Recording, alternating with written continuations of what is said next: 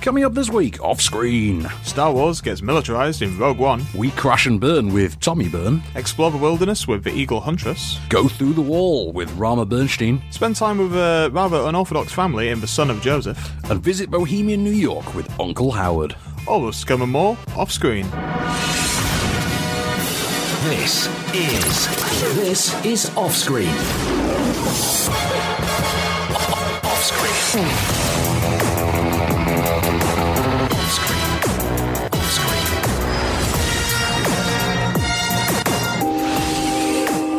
With the latest film news and reviews, this is off screen, the on-screen radio show. Ooh, welcome to On Screen, I'm Van Connor. I am Case Allen. So, loads of films, loads of news, box Yeah. Mm. office top ten, usual fun to be had, Mister Allen, and of course, absolutely. there's there's there's a, a a slightly large, larger than usual release this week, which I'm looking forward to talking about. I don't know about you. Is it the Eagle Huntress? It is the Eagle Huntress entirely. Cannot yes, wait to with talk with, about that. with Daisy Ridley of uh, all Star those- Trek. all Star Trek those- fame. Yeah, yeah, all Yeah. Mm. those other little indie films she does. Yeah, Yeah, of course. So uh, starts off with some film news then. have, and have we'll- some news. We'll okay. break from there. Well, we are going to be getting after Christmas Mm-hmm. into the heat of the Oscar season, the other big awards, uh, the Independence um, uh, Spirit I was Awards. going to say that's always my go-to as well. The Independent Spirit Award. know. That's my one. Yeah, so I, I like to think of myself as an Independent Spirit, you you, you truly are. You truly are. totally. But uh, the nominations for uh, the Golden Globes. Oh, were they're- they're announced. out now, aren't they? They are out. Okay. Uh, the the actual awards itself is going to be, I believe, the second week of January. It's Yeah, something they come like, that, a month yeah. before the Oscars. Something like a month, six weeks before the Oscars. Thereabouts? Something like that. But usually, weirdly, like around the same time that the Oscars nominations themselves. Are yeah, released. they're usually in January, aren't they? The, the nominations. Yeah, so we've got a few here. I'm just I'm going to rattle through some of the biggies. So, uh, best motion picture for a drama, we have uh, Hella High Water, Oh, fair. which Mm-hmm. yeah, we really, really, really enjoyed. we liked. We liked. absolutely. Uh, Lion, which we've not had. I've not had the yet. pleasure. I'm looking Not forward yet. to it though. Let Dev Patel. Big I fan. do like me some Dev. Dev's a good lad. Bit of Dev, Uh, Manchester by the Sea, which is apparently awesome. cannot wait to see Yeah. that. Casey Affleck, uh, Moonlight, Which is again meant to Yeah. be awesome. These are all films that for next year we cannot wait to see. Oh, no, no, definitely And not. rounding it off, Hacksaw Ridge. This is a Ooh. controversial one, obviously, because Mr. Gibson's Mr. getting his, Gibson his himself. time back in the sun. that's it, absolutely. But this is kind of indicative of what Golden Globes do. They like to just try and bring people back. Hmm. That's fair. Sometimes, yeah, I'm so- looking forward. I'm looking forward to seeing Mel Gibson back with you know as as the great director again. Absolutely. And uh, conversely, uh, best motion picture for a comedy or a musical, uh, Hmm. 20th Century Women. Have you heard about this? No, I've not heard of this one. What's this? Okay. what's Um, this one? did you see a 21st film century? called? Um, what was it? Uh, had uh, Ewan McGregor, Christopher Plummer, uh, Beginners. Beg- Beginners, Few- yeah, few yeah, I years remember it, ago. Um, there's a guy called uh, Mike Mills, not to be confused with the bass player Mike Mills from REM. Uh, he's made the film. Uh, it's got uh, Billy Crudup, um, uh, Annette Benning. Yeah, it's supposed to be really cool, like interesting uh, comedy drama. Uh, Deadpool Ooh, is nom- I know. Who'd have thought it? I know, Mr. Comic book Paul. movie, Mr. Paul Yeah. himself. Um, uh, Florence Foster Jenkins, Mel Streep. Mel Streep being nominated for an award. Who'd have thought it? No, it's, it's a complete shock. Isn't it? It's absolutely. never happened before. Uh, uh, Sing Street. happy about that. Very yeah, happy. I saw that liked- recently. Really, really like that. Did you you liked it? Didn't you? I did like it a lot, absolutely. And uh, La La Land, Ah. which that's kind Gonna that's going to win be the all big the one. That's going awards. to win all of the awards. So that's that is my news for now. Maybe we'll get back to some more of those nominations later. well, we're gonna have a Maybe- maybe lot of, extras. lot of nominations to get through in the next like two months. So I'm sure we'll get. to that's, them. that's just a little taste. In the meanwhile, let's see what's what's setting the box office alight. Well, let's see what the first half of what's setting the box office alight uh, over the last weekend. Mm. Number ten. Bethy Kaya, which I've never seen. Well, I've not. It's it's one of the Yash Raj films, so Mm. it's uh, it's basically a Bollywood production, which means it's not really press shown. It's, uh, they do have press showings o- occasionally because they had one for Fan, if you remember that. Yeah, the ones that we've seen, we've really enjoyed. Like Fan, I thought was great, but they didn't, didn't press show this one, which is a shame. Number nine. Bad Santa too. Which uh, you know, it, it's a decent sequel in that it's a decent film, but it's not any more than that. It's not more than a decent comedy. You'll laugh. You'll not laugh anywhere near as hard as you did with the first one. It's not anywhere near as good as the first one, um, and it's not anywhere near as sharp or as concise or as bleak or as wonderfully nihilistic as the first one. And in the end, it just feels like a sort of cash-in comedy sequel. It feels like Horrible Bosses Two, and you don't want that. You want Twenty Two Jump Street, and that's kind of a shame. Although Kathy Bates does steal it. Number eight. Snowden. Which have you had the pleasure of Snowden yet, by the way? Not yet. No, I was too busy seeing uh, Rogue something. Rogue something. Yeah. The Wag Ru- one. Rouge one. The Rouge one. Rouge one, Rouge yeah. one, yeah. Um, well, this is the thing. I, I really like Snowden. Um, I do think there's some liberties taken with it in terms of kind of Hollywoodizing it. Like he's got a friend in the film that you're just like, there's no way Hmm. that person existed. There is no way whatsoever. Uh, Joseph Gordon Levitt, though, absolutely inhabits the role of Edward Snowden. Yeah, nails it, Charlene I've Woodley. heard. Yeah, Yeah. Charlene Woodley makes her a, a great sort of, you know, uh, domestic foil. What about the lead? You mean Mr. Cage? Mr. Cage, yeah. Mr. Cage. Well, he steals all three of his scenes. That's good. it's worth saying that you know they're only two-person scenes, so competition is somewhat slim. That's good. If we can, if we can like hedge the playing field for Cage. Yeah. That's it. I think they're just they're keeping the field open for Mr. Cage. Um, I did like it very much, um, but I do think I, I, it feels like Oliver Stone, despite the fact that this is the best thing, thing he's made in a good ooh decade easily, um, 15, 15 years I'd say. Um, it does feel like he's he's wearing his personal beliefs too proudly on his sleeve. The film takes no moral step back whatsoever as regards what's going on. He is the hero. He is the. gra- And you start thinking, yeah, but there's a lot of people in the world who don't believe he's a hero, Hmm. and it would be nice if the film kind of examined that a little bit, and it doesn't. And you, frankly, from Oliver Stone, you expect, please take the time to you know look at this because that's what you're good for. That's what you do better than anyone. And yet, Oliver Stone not bringing that level of uh, of insight to it is is a little disappointing. I got to admit. Number seven. Trolls. which is still hanging in there. How many weeks is Trolls now? It's like eight weeks. Eight weeks. Wow. Yeah. And I've not been able to get that song in my head for about 12 weeks. Can't stop the feeling. no, no, you cannot, Justin. You cannot stop You the feeling. cannot stop that feeling, But you no. dare try to stop the feeling. Which I, I really liked. It. I, I did. It was. Uh, it, I didn't expect to. I really went in expecting the worst. I went in expecting Smurfs, and uh, and and I really intensely dislike the Smurfs.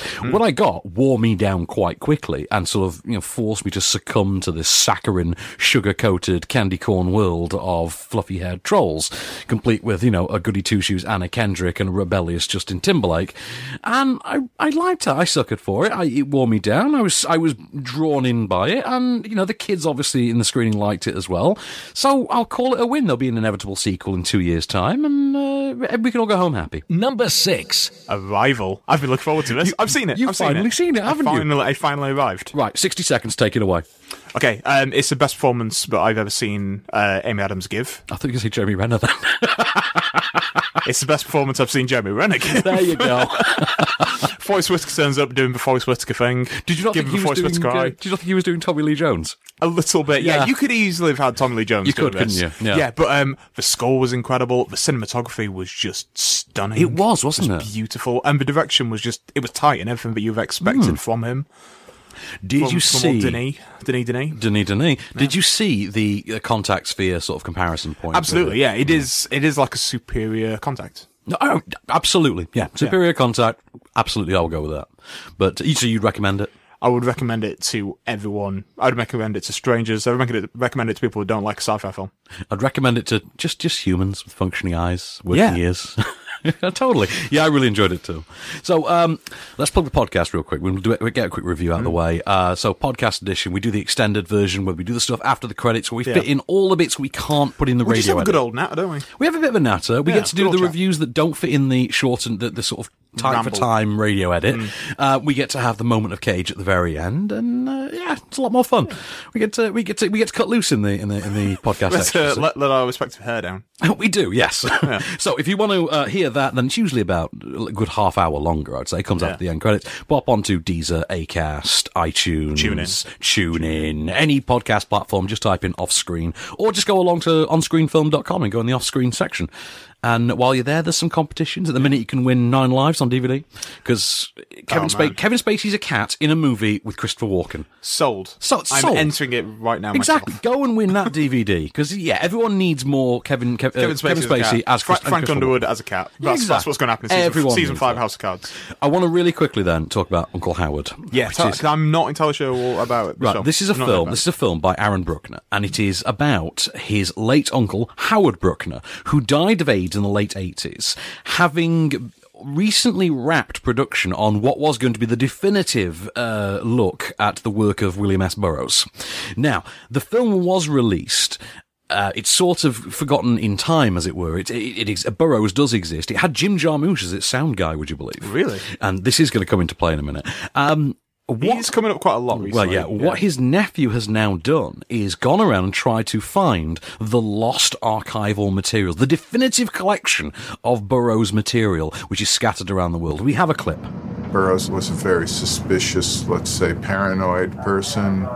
He was suspicious even of his own fame while at the same time sculpting it a bit himself, you know. Uh, but he saw, obviously, he saw something in Howard that he found amusing because Howard had this kind of mischievous, you know, some unflinching in the face of perversity quality. And I know Burroughs liked that. Um, Howard was a attractive young guy. I think Burroughs probably appreciated that, you know. But m- mo- more, I think he just liked that Howard was very interested, knowledgeable, and fun to be around. Right, we only have a minute, so I'm going to have to be really brief on I, I it. recognise that voice. Who was uh, that, that? that that was Jim Jarmusch. We spared no expense. Um, it, it is Jim Jarmusch. He does arrive, and there's a lot of, uh, f- of interesting footage actually of the production of the documentary. You see of young Jim Jarmusch. Um, the problem with the film, uh, first and foremost, and it is it's it's a very sincere, very loving ode to Uncle Howard. The problem is that the film isn't laid out that way. Despite the title, the film positions itself very early on as let's look at uh, this story of the lost archive materials of William S. Burroughs. And we get that for about 15 minutes. And then what we get is basically a eulogy to a man we don't know. And by the end of the film, think, yeah, this was all great. This was lovely. I'm, I'm really happy that you got to do that. I'm happy for you that you got to do that. I personally am not interested though, because I don't know who this person was. So thanks for that. It's like, you know, when someone tells you about a dream they've had and you're like, I don't care. It's not my dream. yeah, I get that. a lot. You know what I mean? I'm not going to tell you about my dreams, so don't tell me about your uncle. You know, it's, it's kind of like that. That's- Especially when I talk to if it's a dream about you, Uncle. well, it, well, that's just weird.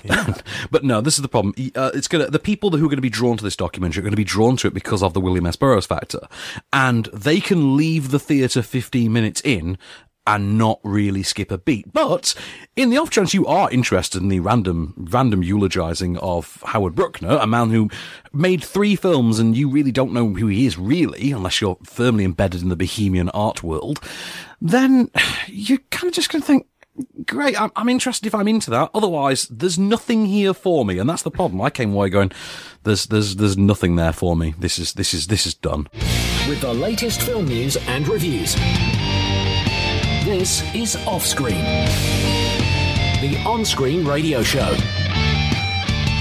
And we're back. What do you? What's that look on your face that you've got something to say? I got something to say about Ben Mendelsohn. What do you got to say about Ben Mendelsohn? I like him. I'm a fan. I've enjoyed him in many, many, many different films. The look I've on your seen him in. face is like, "I have something to say about Ben Mendelsohn. I want to fight Ben Mendelsohn. Yeah, no, I want to heap praise on him. I want to talk about his future projects. well, before we talk about his current project, then should we talk about his future project? Let's talk about his future one because Hmm. I was not interested in this um, up until hearing that he might be a part of it. Okay, so go the on. film is uh, Robin Hood colon Origins, which I already have an issue with. Oh, I thought you were going to tell me it was the Power Rangers movie, but okay. Oh, can you imagine if he's going to be in a sequel? He's Zordon. But That- no. that would be incredible. No, it's Brian Cranston. Zordon. It is But indeed yeah. Grand Crossing. But anyway, yeah, uh, Robin Hood, um, Ho- Robin Hood Origins uh, is going to be coming out. I believe we're telling him next year. We're going to be shooting it I think Mm-hmm. it's- soon. is it the end of next year? It's either end It's of the next year of or early 2018, but we're going to be shooting it beginning of next year. I love that believe. both King Arthur and Robin Hood are back next year. Yeah, Yeah, and We they're, need bo- reboots of those guys again. and they're gritty reboots that yeah, uh, star just, just young Dark British Knight everything, men. Dark and- Knight Hill. Yeah, Uh, uh, Taron Egerton is going to be playing the part of uh, Robin Hood. Jamie Fox, guess who he's going to be playing? uh, John Little. Yeah, because that's what you think when you see Jamie Fox.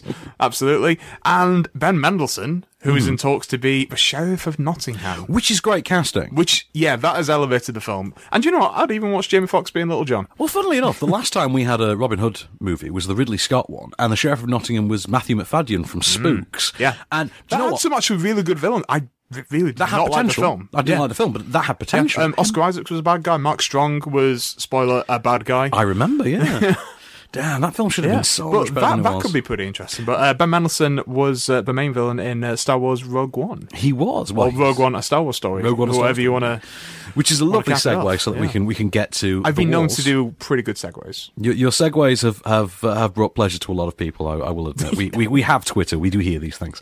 Um, so, Star Rogue One, a Star Wars story, which you and I have now had the pleasure of seeing. It opens have. tomorrow. Is it We- tomorrow at midnight? 'Cause We're It's recording tonight this at on midnight. Wednesday. We were the Lucky also saw it yesterday. Yeah, we we're, so we're recording this Wednesday. It opens tonight at five past midnight. Officially, it's tomorrow. We got the Tuesday night. So yeah, okay. By the time you hear this, it will be the biggest thing in the world, which is perfectly understandable, really. So this is set uh, roughly five minutes before the events of A New Hope or Star Wars Episode Four or Star Wars, depending 1977 one with Luke Skywalker and Alec Guinness. And what you've got here is the story of, in a nutshell, this is the story of how they stole the Death Star plans.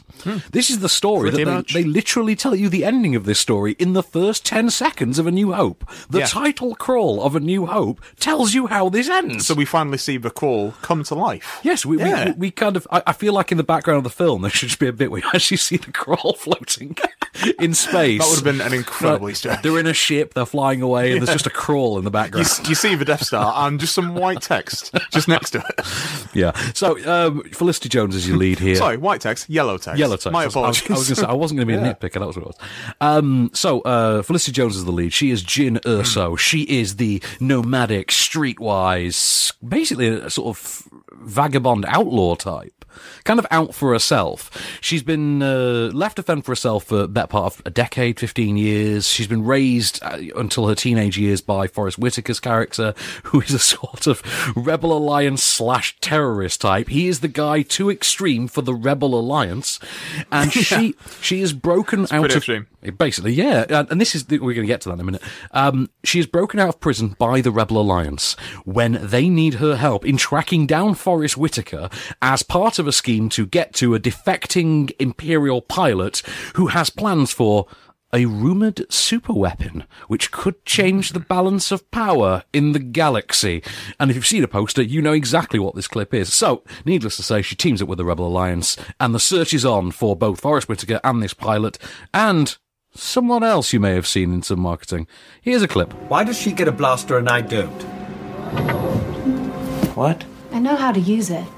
That's what I'm afraid of. Give it to him. We're going to Jeddah. That's a war zone. That's not the point of. Where'd you get it? I found it. I find that answer vague and unconvincing. Trust goes both ways.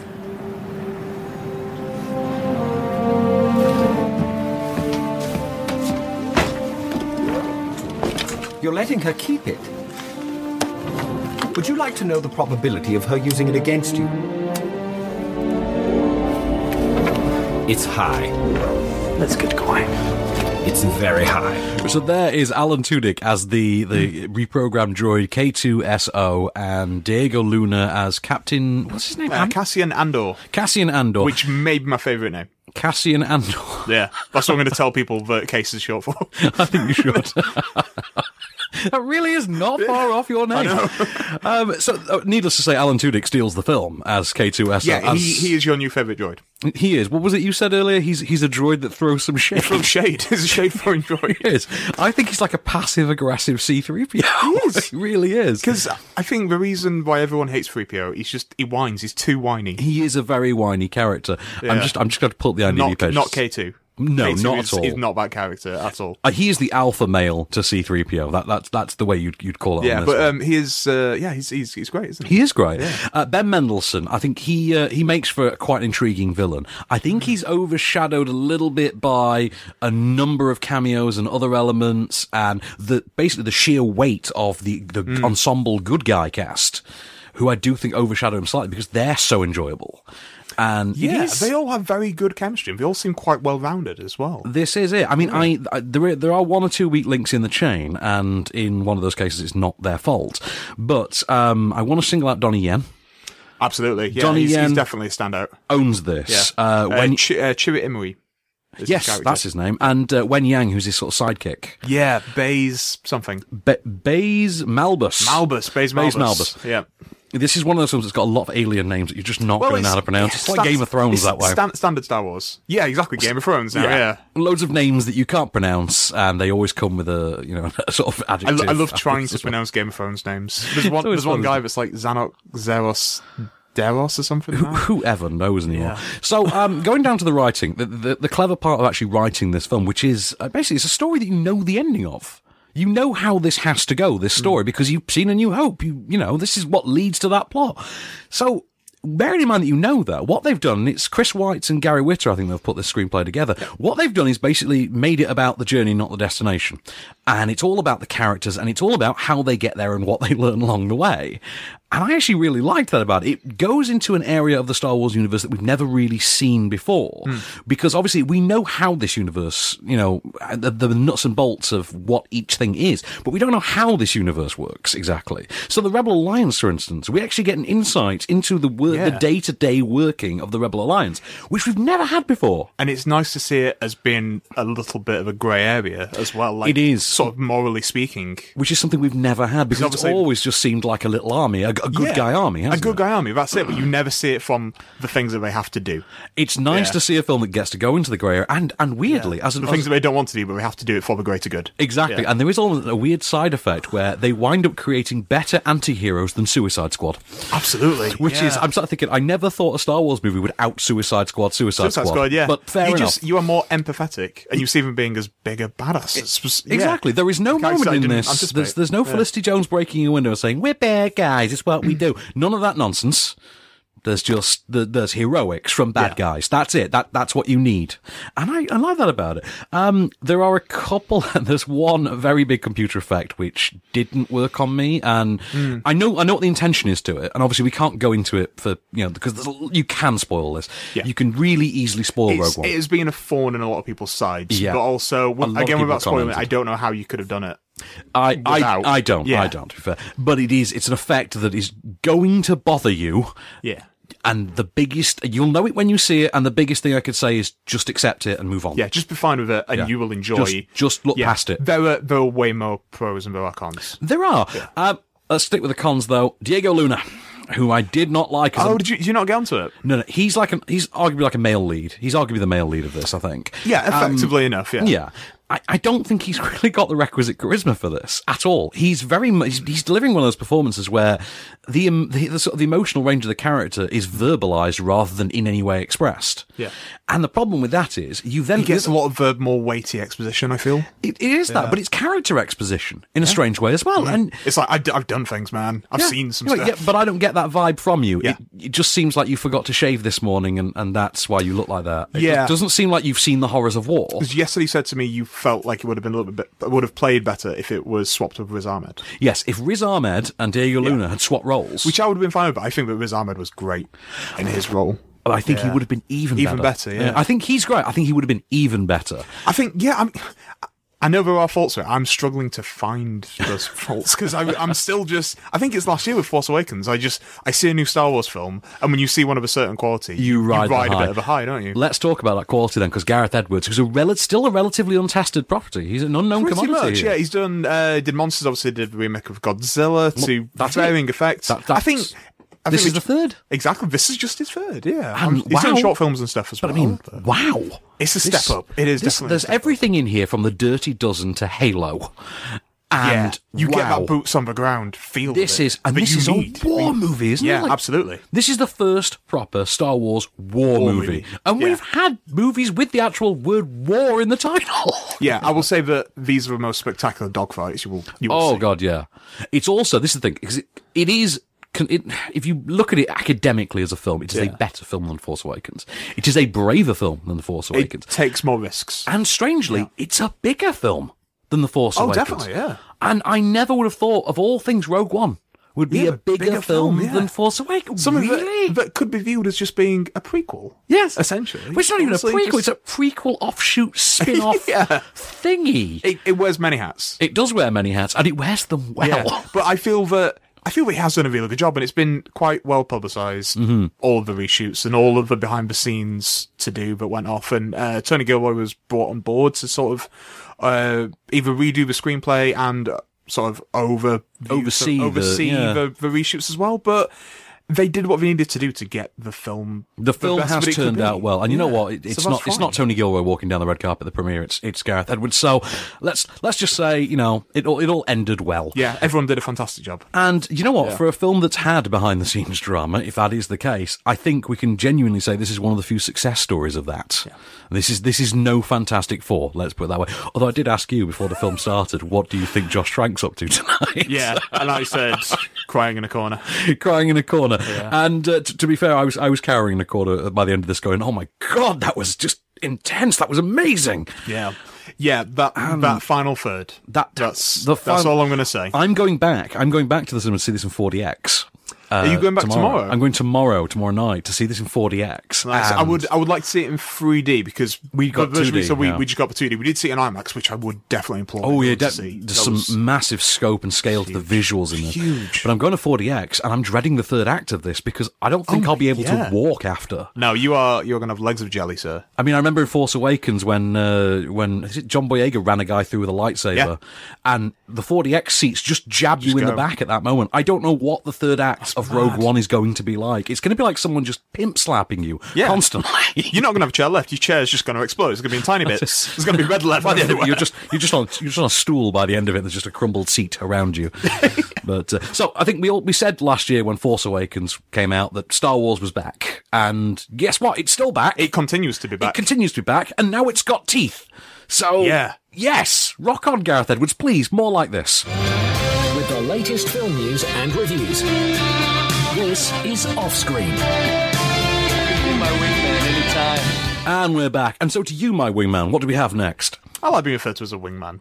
That's good. It, it fits. But speaking of wings, Speaking of wings, let's talk about Gotham City Sirens.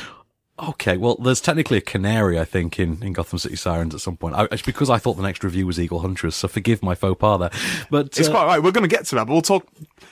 talk should, about- should- should we talk about Goth- Gotham City Sirens? let's let's do Gotham City Sirens first. Okay. Okay, go so on. this is a brand new addition to the DC EU, EU, yeah. or DC Cinematic Universe, as they want to be called. I think is is it DC extended extended universe, but they don't want to. Yeah, so that's what they're going to be called. Um, so after the sort of middling success of Suicide Squad, they're pressing ahead with some of the outright successes of Suicide Squad, namely Margot Robbie as Harley Quinn.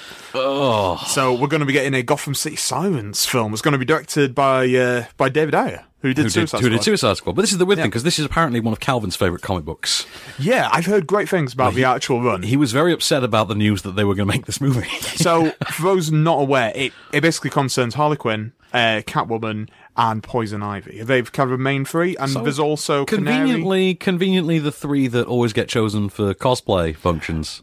Yeah, yeah, imagine Weird, right, that. isn't It's- it? it's funny how that let's, happens. Let's try not to be cynical. Let's try and let's try and be positive. Let's Let's let's try not. To I'm be cynical. struggling. Let's I'm let's struggling. not point out that so they so clearly want to just exploit the Batman brand for merchandising purposes, and they're tired of waiting on Ben Affleck, so they'll just toss out any old garbage. and I have got some And, news yeah. related to that later on, but I will get Fair to play, it. fair play. But um, yeah, it's not got a date. They've just announced that David Ayer is going to be well making it. I believe it's got a screenwriter as well. But I'm not entirely sure. Who the Ooh, screenwriter it is. did. I forget this now. Who was it? Someone's actually got something actively in development at the moment, and I forget offhand. Yeah, I'm not entirely sure, but I think I think we can agree that Margot Robbie was one of the highlights. Yeah, her of performance Suicide worked. Squad. It was Yeah, a she was little- fantastic. Yeah, it was a little- and I still want to trust David Ayer as well. Well, they are He's had he's had more hits than misses for me. That's true. He they are still pushing ahead though with there is in not in active development, but there are plans still afoot for a Suicide Squad two There is, yeah, and a Deadshot. and a Deadshot movie. standalone as well. Because so once you've this, got Will this Smith- extended universe, it really is bloody extended, isn't it? It, re- really keeps is. on extended. One could argue it's overextended, but uh, Ayo. but yeah, I will I will welcome it, and then we'll see when I see it. well, that's it. I mean, uh, let's let's be honest. It's going to be frenzied action. Let's just say it's going to be some fun action scenes. I imagine It will. but It'll be a fun night out. Just get off your face on popcorn. I would I would very much like it if David Ayer remembered to hire someone for lighting this time around. That would be nice. Just 'cause it's dark doesn't mean it needs to be murky. You don't need to just rub mud on You your still camera. need lighting. These films still need to be lit. We need to be lit. Absolutely. Okay, so tell me about uh, the Eagle Huntress. Okay, Eagle Huntress, which is a documentary for, uh, pr- produced by directed by Otto Bell. Um, this is gonna, this is a bit of a weird one. This is the uh, this is the story of uh, a Kazakhstani thirteen year old Kazakhstani girl who grows up in the wilderness. The documentary crew follow her and her family as she reaches the age where she decides she wants to become an eagle huntress. Hence the rather rather clever title, uh, because that's it. They they train you capture you train an eagle and then the eagle hunts foxes for you and then you use the foxes for yeah, everything. And uh, this is the story of this young girl, and this is the thing in in in her community, in her cultural uh, element. Girls generally don't do this; it's kind of unheard of, and she becomes the first. Now, the movie's produced by uh, uh, Morgan Spurlock. Oh, is it really? It's produced by Morgan Spurlock, but also Yeah. more weirdly, and I do not know how this came about. It's also co-produced by Daisy Ridley. Because that's Hmm. She- she's, uh, apparently the- something the she does. narrator of She is also the narrator. Apparently, that's an eleventh hour edition as well. She d- she after they sold it at Sundance, she agreed to give five minutes of narration to it, and she's actually Oh. quite a good narrator. They they showed it without the narration, and having seen the film, I can kind of understand how that worked. Yeah. because I think it would have been more of a an edgy artistic piece without the narration. I think the narration grounds it slightly. Uh, we've not got a clip because it is all entirely in Kazakhstani. Um, I thought this was really impressive, but it's impressive Hmm. Sounds on really interesting. on more of a visual level. It's the kind of uh, nature documentary in a weird way that makes you genuinely wonder why this wasn't given sort of an experimental run in IMAX. And it would, you know, just put it on in like one or two IMAX screens across Hmm. the How, how- country. how long is the film? It's, I think it's about 87 minutes. Okay, so it's not too long It's then, quite yeah. short. I, I feel You do like, like a special run, Yeah. like, like BFI or something. yeah, something like that. It totally would fit that. And you look and think, my God, this, cause the way they have shot this landscape, the story it's telling, which is, and she's a really fascinating sort of uh figure to follow because of, Hmm. she's balancing, she takes on cultural norms without even really realizing it. And at the same time, she has this really tender and very touching relationship with her eagle. And the, we see the lengths that you have to go to to capture an eaglet, which I think is the term, it's an eagle. I think that's the term for a, a young eagle, I think. I Okay. think- I think that's what, that's what they say. I, I will go it until someone tells me it's not. I'm pretty sure it's an eaglet. And yeah, I was I was really blown away by it. I thought this is really something. Why you would dump this out the same week as Rogue One, I don't know, but it feels because obviously putting something out the same week as Rogue One is is kind of the same as burying it, really. well, it can be. It can be seen as being sort of like a Counter programming. some counter This is not programming, episode yeah. one on the mummy. That was a you know that Yeah. Mm. was one of the most famous examples of counter programming. But this is not a case still of that. can't believe that happened. that did happen, and you know what? It worked out fine for both. It really did. It did, Yeah. and it made Brendan Fraser a bankable star. Who knew? Yeah. I- I think everyone enjoys The Mummy more than. Episode one. Episode yeah, one, I think yeah. everybody. Yeah, literally every. George Lucas enjoys the Mummy more. than Oh, how, episode how one. much would you want to see Brendan Fraser in the new Mummy? How much? Just a cameo. Just walking by, just Ooh. getting on a bus or something. I didn't. I, but it's on that film news for you. I What's didn't know. this? Don't know if you knew this. Um, you know the Mummy. You know the uh, Russell Crowe character turning up in the Mummy. He's always he was meant to be Mr. Jekyll. Yeah, I am I right in thinking he's essentially going to be like a Nick Fury He style? is gonna be a Nick yeah, he's Fury. going to be tying threads. Yeah, he's running sh- what's like a Shield E organization.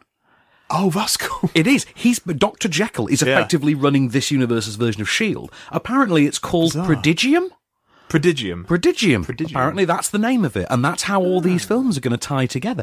I, I came across this in a Guardian article, and I'm like, "What? How, I've not. Where have you gotten that from? I'd never heard 'Cause I that." wasn't sure if he was going to be getting his own film or if he's just going to pop up. just Apparently, in there order. is going to be a Jekyll and Hyde film, so make of it what you will. But yeah, Prodigium, that's your new shield. It's up there with Monarch in uh, the Godzilla verse. absolutely, It's up there with yeah. Argus, Argus, in the yeah. DCEU. It's up there with Shield E in Marvel. They've all got organisations. Yeah, they've all got their own acronyms. They've all got their own organisations. And then in Star Wars, obviously, you have the Rebel Alliance slash the Resistance. Although, Yeah. who are they resisting? They're the good guys. It doesn't make any Guys. sense. But it sounds bloody great. it does, doesn't it? Right, so we've finished the top 10 for the week then. Let's do it. Number 5. Allied, which is hanging in there. Three It- weeks. It is, but it's just not as impressive as you want it to be. And the first half has a wonderful travel log sort of feel to it. Hmm. And and I, I love that about it. But it doesn't quite pan out that way. Once it switches to the default man against his wife thriller, and it's, it, there is something really weird, by the way, about seeing uh, Brad Pitt doing that sort of t- a decade after uh, Mr. and Mrs. Smith, Yeah. in which he basically did the same thing, but it was fun. And there is that weird element to it. Although uh, I like th- his performance, it it does show he is a classic movie star. Although he feels too old for the uh, too old for the part. It's very strange. yeah, it's strange because I often say about Brad Pitt that Brad Pitt is becoming Robert Redford.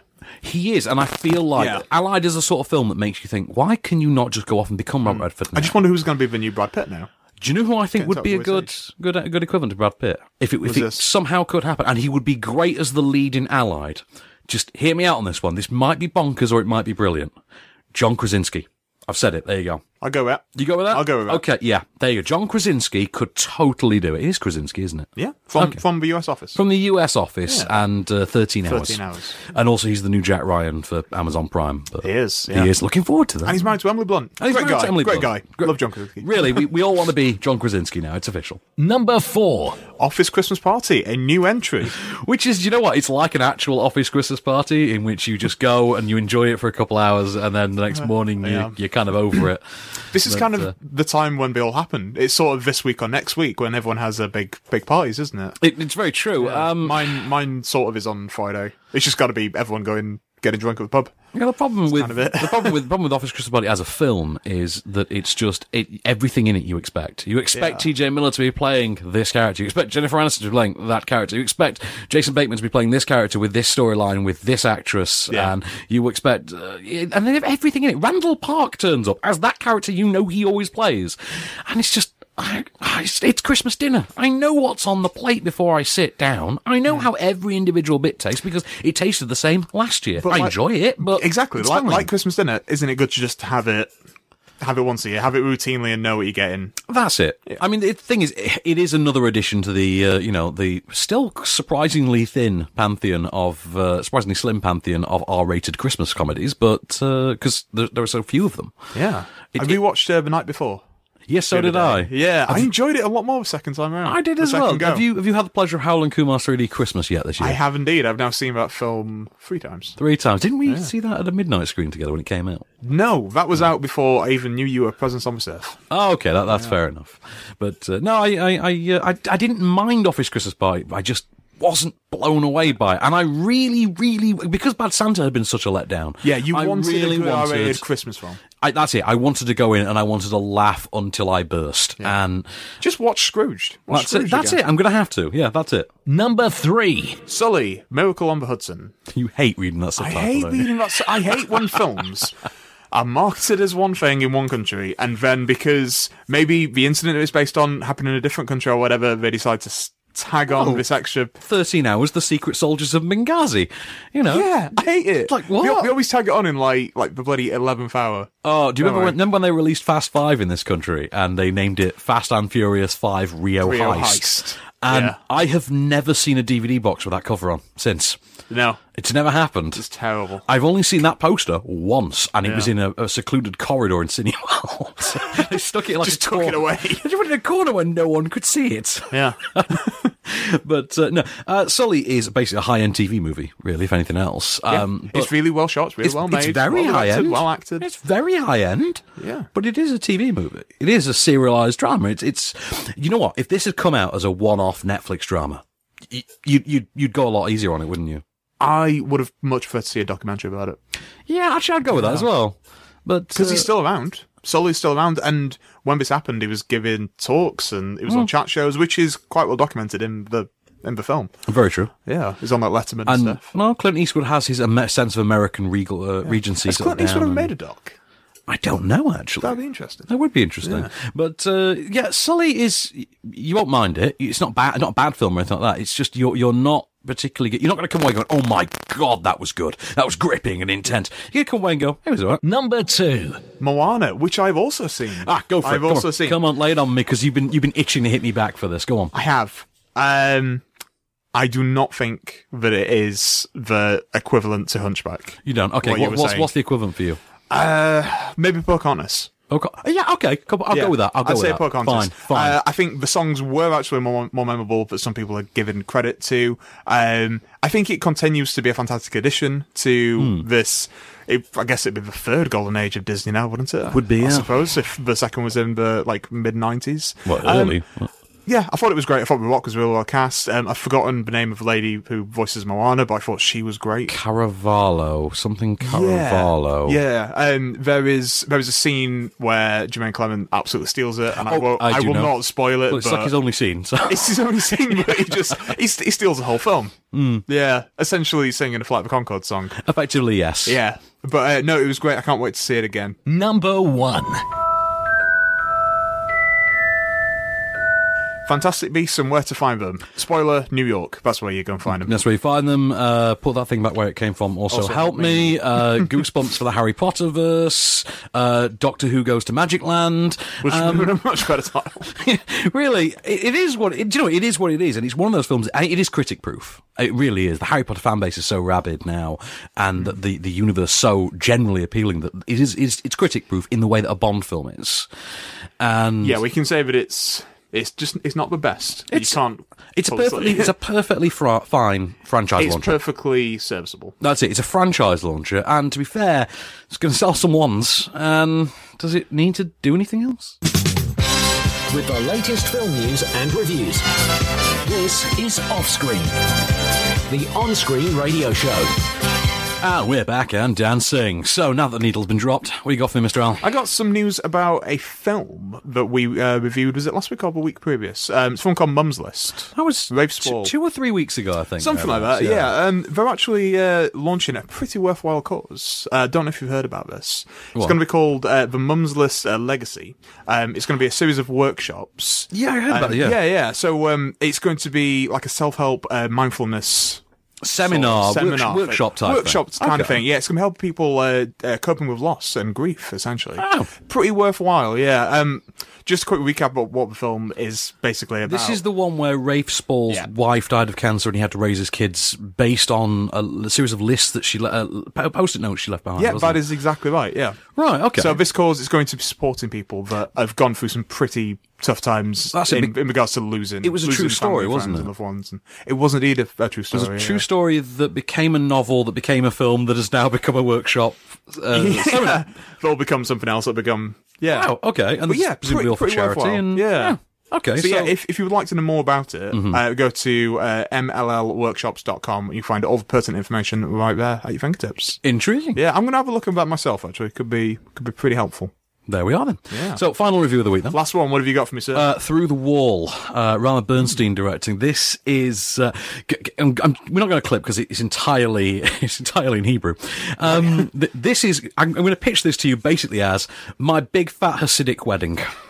Is I've been waiting for that remake. yeah, you, you could almost call this, but rather than being the broad comedy that Big Fat Greek Wedding was, this is a little bit. This is you know more of a dramedy of a, se- of a sense, more of an almost quasi tragic kind of dramedy. Uh, you've got um, a young woman, about 30, 32, 33 year old woman named uh, Michelle, and she has she's been engaged. She's a month out from her wedding, and her fiance sits her down one day and says, "I don't want to marry you anymore. I'm not in love with you anymore." and she decides, in rather than giving in to sort of post breakup depression, what she's going to do instead, and this is mental. What she's going to do instead is she's going to keep the wedding date and the venue and everything booked. Right. And she's going to turn up on the day to the wedding in a month's time. And in the meanwhile, God can find her her, her groom. right.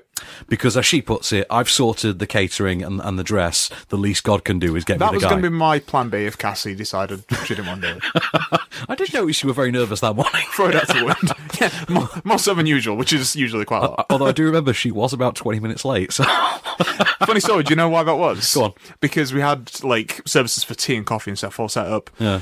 Everybody forgot to buy milk and sugar. Oh, fair enough. So I was, like, walking around doing, like, the last minute You could just checks. ask me to pop out. I'm just putting it out there. No, I, I had to get my best man who was picking up Cassie for the wedding to go out and buy milk. So that's why we were I 15 really minutes hope, late. I really hope he stopped at Morrison's and left her in the car in full bridal I gear. think that he did. Oh my god, that's amazing. Sorry, back to this wedding in the meanwhile. Just okay. an anecdote about my life. So uh, that's it. It's- She's waiting for the groom to slip. She's waiting for fate to deliver her a groom. She meets men in over the course of this month, and it's what's going to happen. Is she going to find the soulmate? Is- Does, does destiny want to help her out? Is there a god who can do this for her?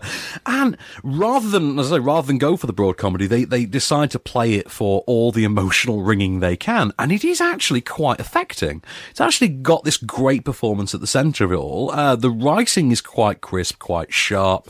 It's one of those films that does you think from the actual from, from the initial concept that what you're in for is something like serendipity. You know, a ludicrous oh, it's all in the stars kind of whi- all about the whimsy, but it's not. It plays it a lot straighter than that, and I I really liked it as a result. But you know, do pitch it as my big fat Hasidic wedding, but s- slightly less serious, uh, slightly uh, more serious than the Greek equivalent. But uh, I think it's going to find its audience. I think it's a Curzon film, and that's exactly where it's going to find its audience. Yeah. It's completely It'll, it'll play to a certain. in, certain in type the of people. Curzon, Yeah, it's absolutely. totally going to find that audience in there. It, it is in the right place for it. But uh, it's not film of the week anyway. I can't, I'm sorry, I can't give it I film of the week. wonder what is. Well, uh, I think we can hazard a guess on this one. It is, uh, of course, none other than Mr. Rogue One, ladies and gentlemen. Which, it's terrific. Everyone needs to see this as soon as possible. We're going to keep using that siren forever now. Yeah, I'm gonna have it as my alarm. I get really I freaked think- out. Every I've got it morning. as my text tone on my phone. but uh, Put your phone aside when you go see a film. exactly. So Rogue One, totally go and see this. It's awesome. It is awesome. Like I, I genuinely cannot believe how good this is. And like I say, bigger, bolder, braver than uh, you know Force what, Hmm. it's- Awakens. Like a lot of the other much better blockbusters this year, it's one of those blockbusters where you finish it and then you're thinking about it Hmm. for like the next day afterwards. Yeah, I will go with that because I have found myself. It, it has sat with me. I would I keep say. going Sat back to quite it well. in my mind. So, So- yeah, that's good. Let's have a look at what we've got next week. We've got some interesting ones because uh, the film screen, the press screens are kind of all over the place at the minute, so we're getting a well, lot for. we're, yeah, in, in Yeah. the run up to, to Christmas. So next week on the podcast edition only, we have monster trucks because uh, I can't I can't legally review it until twelve oh one on Boxing Day, which means we put the pod we can't put it on the radio edit. We can So put it just the out on the podcast. podcast, and then I have to swap the podcast out for the version that has it at twelve oh one on Boxing Day, which I can automate, thankfully. Um, we also have um, Operation Chromite, the Liam Neeson one. That is Boxing Day as well, so we're going to review that next week. In fact, we're going to do the New Year's Day ones as well. So we've got a Monster Calls. We've got that to look forward to. Uh, what else have we got now? Uh, we've got Passengers as well, the Chris Pratt, Jennifer Lawrence sci-fi movie. We've got Silence. Scorsese's back. Marty Scorsese. Marty goes monk on us. We've got uh, Assassin's Creed because apparently there have been not enough video games have been turned to movies this year. No, so that's uh, Michael Fassbender. Michael Face Fassbender. of Jock. We've got Why Him? James Franco versus Yeah, Brian Cranston. I mean, do you know who else was in that? who on? Keegan Michael Key. Yes, I do know Playing that. his manservant. yeah. And a film that we're all waiting for now that it's come out that's apparently awful uh, Collateral Beauty, in which Will Smith meets uh, death, love, and. Time? Time. Time, Yeah. death, and love, yeah. Which, what could possibly go wrong with that concept? That's got a great cast. That's got a great so, cast. Michael Penn is in it. Exactly. So, you know, Mikey P, we'll see how Mikey P fares Yeah. against Will Smith next week. So, in the meanwhile, this has been a Candy Store production for On Screen. I've been Van Connor, I have been, as always, Case Allen. and we'll be back. Just show me the way to get out of here, and I'll be on my way. You've been listening to Offscreen. For more news and reviews, visit onscreenfilm.com. Okay, cut. That's a wrap.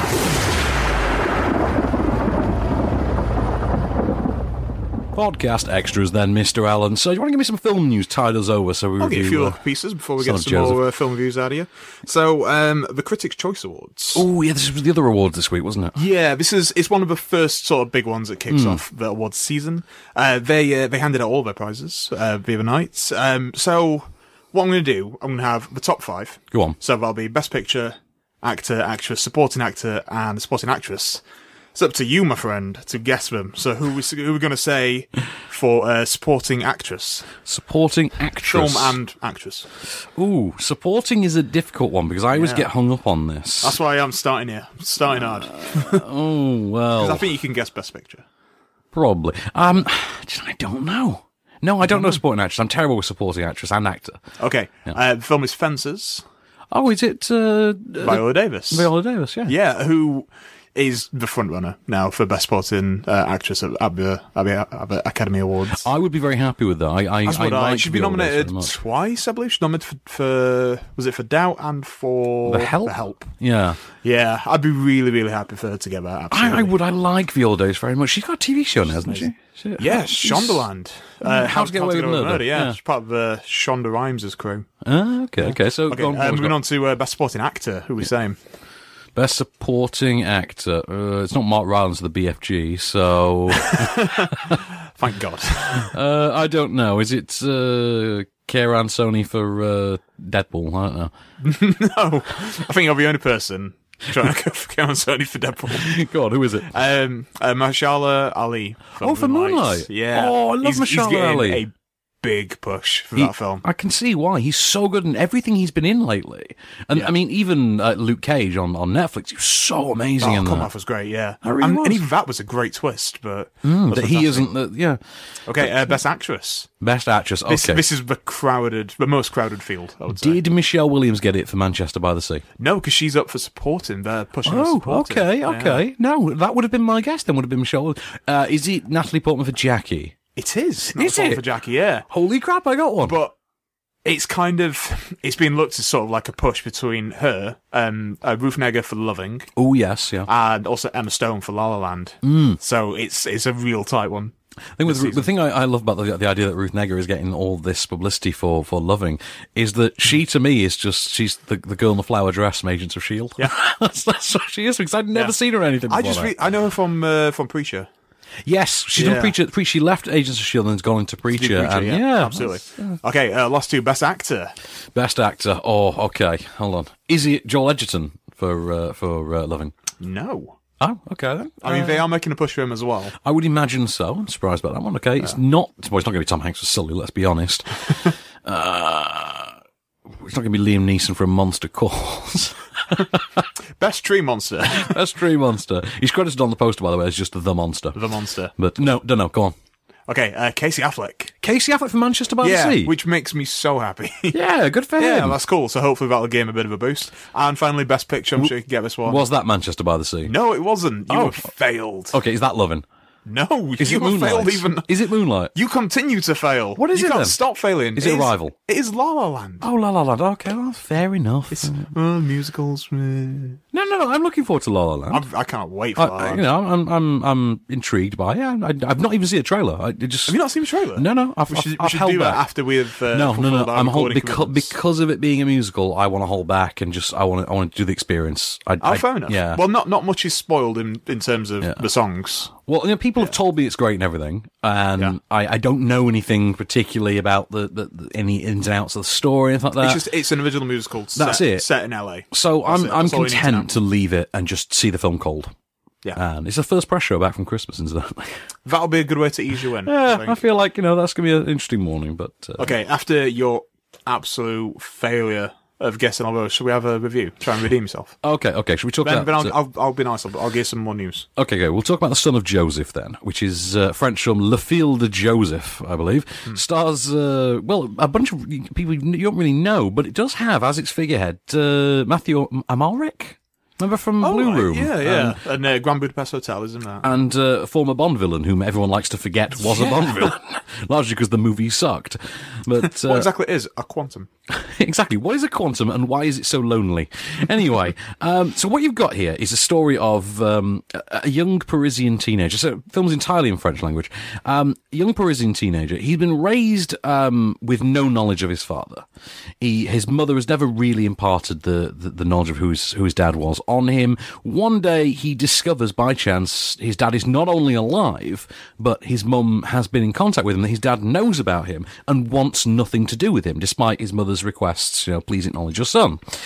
Um, he tracks down the dad, who is uh, Matthew Almeric.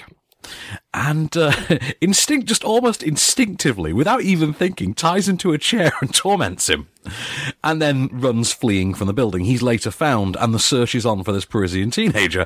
In the meanwhile, he winds up befriending a man who turns out to be his uncle, who's Matthew Almeric's almost resentful brother, and the two strike a sort of parent, a, a bizarre parental bond. So he winds up seeing more of a father figure in his uncle than his actual father, who he just instinctively dislikes. And what you've got is actually this this really sweet relationship that develops between this teenage boy, his biological uncle, and between the uncle and the mother as well. And they become a sort of unlikely family unit. And in the sa- in the background as well, you have the idea that the uh, the police and everything are looking for this kid, but because he lives a certain distance away, they don't seem to seem to be able to find him. And it's this really intriguing. Kind of, there's something farcical about it. It's not an outright farce, but there is a light-hearted, dark-hearted twinge to it. If you know what I mean, there's, there's a, a, a a loose, dark-hearted twinge to it. Um, it's uh, it's by Eugene Green, whose work I don't know particularly offhand. He is La Sapienza. Remember that? Sapienza? Yeah, vaguely. See, I never really got. I never got the pleasure of that one. Let's see, La Sapienza, the Portuguese nun, correspondences, memories, the living world. No, I'm not familiar with Eugene Green's work to be honest, but uh, I thought Yeah. yeah, I like that his first name rhymes with his surname. Eugene Green. Yeah, I know. I always appreciate that in a person. well, you know, we do have Johan Johansson is my favorite Great name. name. Great lately. name. That is a great name, isn't Yeah, it? isn't it? Um, who's it, what was it? What he did the score for recently? Johan Uh, Nielsen? for a rival. for Arrival. That's Yeah. it. Because we're, we're just talking about Arrival all the time. now. And we'll continue to talk about it in our. Top ten of the year, probably. of the year. Um, but yeah, I, I did like it. I thought it was really well staged. I thought it had uh, uh, an intriguing setup. I thought it was quite cleverly put together. I liked the uh, the performance at the centre of it all. Um, Matthew Almeric, I thought, played Sleaze really well because he's just an almost requisitely sleazy Hmm. Did he uh, dad. play Sleaze with ease?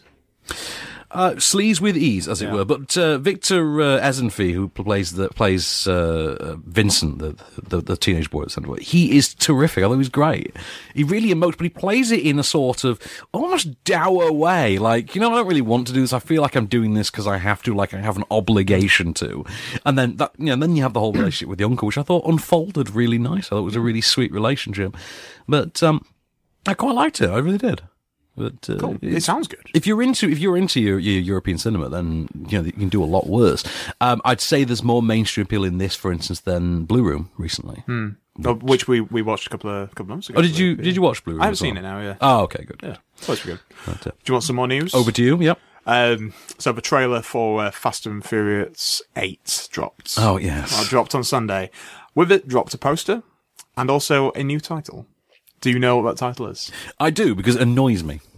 It, it annoys me, but then I switch off the intellectual part of my brain and switch on the oh look cars and explosions. Mm. No, no, part of my no. brain. It annoys me because they missed a trick. I know what you're going to say. Yeah. Mm. First of all, the title is The Fate of The Fate of Furious. the Furious, Is, yeah. is the trick spelling it F and then with an eight? Yeah, because that's Yeah. the hashtag. The hashtag that they're marketing with the Twitter hashtag Yeah. is hashtag F8. Now, why is I it don't know. not I, the I, F8 I of the appreciate. Furious? I, I appreciate they've done it like this and not like Tacfarine or Five Null Destination or Fan Four Stick. Yeah, I hate that trope. I yeah, but hate it. with Fast and Furious, you c- that Fast and Furious. I like the it is- it is franchise- it is so brazen and bold and just just dumb that it just says, "Look, fate rhymes with eight. But that's the thing. This mo- thi- this movie belongs to a franchise that invented that trend. Yeah. This oh yeah, Fast and Furious invented the idea of sticking numbers ridiculously in your title, regardless of whether or not they made any sense, because nobody in their right mind would logically have assumed Too Fast, Too Furious would have been the title for the second one at all. Yeah. Fast Five is an almost genius. I'm not even too sure where that even lands in the continuity of the film anymore. I'm just Why is two in there twice? Is it the twenty yeah. second? like it's, is it the it's more fourth confusing one? with Star Wars, isn't it? It's I don't know. It's mad. But, But, uh, uh, that that comes out uh, April. It does. Um, the trailer is so badass. It I really mean, is. a submarine chasing cars. no. Which, which I believe is how I sold you the film. I, I'd You seen the did. trailer before you and I text you. You text me there's, there's a submarine car chase. I'm like, I'm so on this. I am in. Yeah. Uh, Dom Toretto might be a clone. Who knows? I don't know what that is. I, do, I won't put it past him to have. He might have some kind of like evil microchip in his neck. I've got It a- might be an evil clone robot. I've got a text from Calvin. Calvin watched it, and I forget what he said. And it was it was this brilliantly succinct, dumbed down version of what it was, in which he commented on the fact that Vin Diesel was like all in black, and he said, Yeah. uh, he hang on, it's somewhere in here. I've, I see we've just It's got- it's kind of like the Nega version. The negative, yeah. yeah, the, the, the inverse, the negative version of, yeah. But uh, I so you- I've got two pages of uh, oh here we are, I've got two pages of Star Wars talk on my text feed with Calvin. uh, that's what he said. So with Vin Diesel's dark Deathstroke outfit in the Fate of the Furious, it's vish- it's officially become a superhero franchise with cars, and I am totally okay with Oh, I, that. I think that happened a long time ago. I think Oh, that, I do. think that that ship or car, That's sub that submarine. has sub has sailed. sailed. Uh, I want to watch it again. Right, uh, Patrick Wilson. Go on. I like him a lot. He is strong, sturdy. He is reliable. Um, he has terrified me ever since Hard Candy. Oh my god, yeah. That is, yeah, that is. Hmm. uh, We tend to forget that chapter, don't we? Yeah, I think for a reason. I think it's been blocked a little bit. He's going to be uh, in Aquaman, which of course uh, being directed by his pal James uh, Wan. James Wan. Oh, because he's something of a good luck charm to James Wan because he's got the Insidious, not Insidious. Is it Insidious? yeah, he did Insidious yeah, with him. and, uh, con- um, And Conjuring. yeah. Yeah. I, I almost said the Conjuring then. Should have been the cinema. did Insidious? He's done the Conjuring. So th- there's a connection. He's got They the have some connection sort of with a them. partnership, yeah. But um, he's going to be a bad guy, which is great because I don't think Oh. he plays villain. He's going All too to often. be Orm, the He is Ocean Master, Ocean Master, who is the evil half brother of Arthur. Oh, of, Curry. uh, of Aquaman, which means Aquaman. think about that for a second. It means there is going to be a superhero movie in which we are genuinely expected to believe that Jason Momoa Yep. and Patrick Wilson are related. I mean, seriously, Well, half brother. half brother. Which half? I don't know from the waist down. Uh, I don't know. Patrick was he could put on some put on some muscle between now and then. I don't know. I, I Ah. we'll, think we'll he see. could. We'll see. Yeah, But, it's uh, more the the skin color. Yeah, there is that actually Yeah. because Jason Momoa is quite tan, isn't he? 'Cause is he, is he Polynesian originally, Jason Momoa? I believe so. Yeah. No, is he, I think he might be Hawaiian. I think he might actually be Hawaiian. No, he is Hawaiian. Yeah, he is. Yeah, because he was he got his start in Baywatch Hawaii. yeah, he did. Yeah, which Yeah. is just weird if you ever see a picture of him now. I remember he was, he was shaven, on the short red hair. carpet or something, and someone asked him if he surfed, and he was like, "Dude, I'm f***ing Hawaiian." But yeah. Thus cemented him as a true badass. Yes, yes. Uh, I- I mean, I know there's, the, there's, the, there's that already knew video on, on Facebook where, where you see him drinking Guinness and throwing a hatchet at a dartboard, Oh yeah. which is that's pretty badass. That's there. pretty cool. Yeah. Right, we were talking a little bit about uh, about Jackal. Oh yes, yeah, Yeah. Jackal. Have you did you ever see Jackal years ago when it was on BBC One? Yeah, so this is the James Nesbitt BBC one. Yeah. Which was the the actual miniseries was uh, written and produced by Stephen Moffat, who now runs wasn't Doctor it? Who. Yeah, I really enjoyed it. Oh, I did. It was great. I thought it was terrific. cool. Yeah. Um, there was going to be uh, a remake, of it, a US remake. A you, well, it's actually a feature film version as well. Oh yeah, sorry, apologies. Yeah, it's going to be a feature film uh, directed by uh, Ruben Fleischer, who did uh, Zombieland and Gangster Squad. Gangster Squad, but we'll not talk about that so much. Uh, Thirty minutes or less, which I think is it's okay. Passable. It's passable. Yeah. Aziz Ansari's funny in it. He's going to be at the helm. Uh, Chris Evans is going to be Jackal. Yeah, well, in this Yeah. version, Tom Jackman, because that's the that's the because obviously this Oh version right, yeah, he's it's, not it's, it's- actually. it's a modern day that's the thing, retelling. he's not actually Doctor Jekyll. He is the descendant of. Yeah, that's it. Yeah, This is the idea. He's the descendant of the real guy. Hmm. And he's inherited the curse. And I think, if I'm remembering the series correctly, he'd found a way to sort of lock himself up when he was about to turn. And he had a psychiatric Yes. Hmm. nurse friend who sort of helped him to combat it. And that was the idea that Jekyll, or I think it's pronounced Jekyll, I think, was, was actually one of the things. Yeah, Um, and they uh, they they been a fa- while since basically I've seen found that he would torment the psychiatric nurse instead. it was a really dark, really grim series. I remember there being a scene in which James Nesbitt, in full Jekyll mode, went after a bunch of uh, monkeys in a in a zoo. really hope they keep that darkness to it, that like intensity. I do, but That'd I be great. also hope that they keep the transformation the same way because the, Yeah. the James Nesbitt performance basically they, they lifted his hairline Yeah. and made his eyes completely dark, and that was it. he looked mental. He did. He, looked genuinely terrifying. Yeah. It was one of the few times I can genuinely look at James Nesbitt and say, what an actor, what a performance. You've never watched Cold Feet, then? I've watched Cold Feet. I watched the most recent series. I've actually not seen the reboot. If you're not, it's not really a reboot. It's just the next It's series. just the yeah. It's just the next series. Just continue. Just years, years later. and it's got, as James Nesbitt's new wife, um, the chick who plays uh, Princess Jasmine in Once Upon a Time. Oh, really? Yeah, which made me very happy because um, I, I enjoy her presence greatly on screen. Kudos, ITV. Kudos. Kudos to you. Kudos to Okay. you. Uh, Marky Mark. Let's talk about Marky Mark. Marky Mark And his Funky Ha- Bunch. I was gonna say, has he reunited with the Funky Bunch finally? Has this, has No, this yeah, this- dark this is chapter not of the our news. lives come to a close? As soon as that happens, that will that will be the only piece of Because film news. yeah, 'cause my life my life is on hold until the Funky Bunch reunite. Yeah, stop making films of Peter Berg. We're all great. Yeah. We're all very. We all love Peter Berg. Yeah. It's fine, but can can we have the Funky Bunch back, please, Mark? Come on. Well, I have some news about him not being in a film anymore. Um, once upon a time, he was attached to uh, be Nathan Drake in the Uncharted film. Yeah, based on the PlayStation game. Play- Yeah. uh, based on the successful uh, PlayStation franchise, um, that isn't going to be happening because uh, Sean Levy or Sean Levi, I think he's Levy. I always say Levy, yeah, Hmm. um, who did uh, Real Steel, Mm-hmm. yeah, and other films as well. Um, he is doing that now, so Marky Mark is no longer attached. He says he, he wishes them all well. It's not going to happen. Frankly, I've seen Max Payne. I'm, I'm fine with Marky Mark not being in Marky another Mark, you video don't need game any more film. video game movies, man. You had your time. I think the reason he was attached is because David O. Russell was David attached O. at one Russell, stage. yeah, and also it was going to be uh, Joe Pesci and Robert De Niro Oh dear God. once upon a time, which is just just madness at foot. parallel world. Madness is afoot. Yeah. Hey, what sequel are you most looking forward to? Uh, God's Not Dead Three.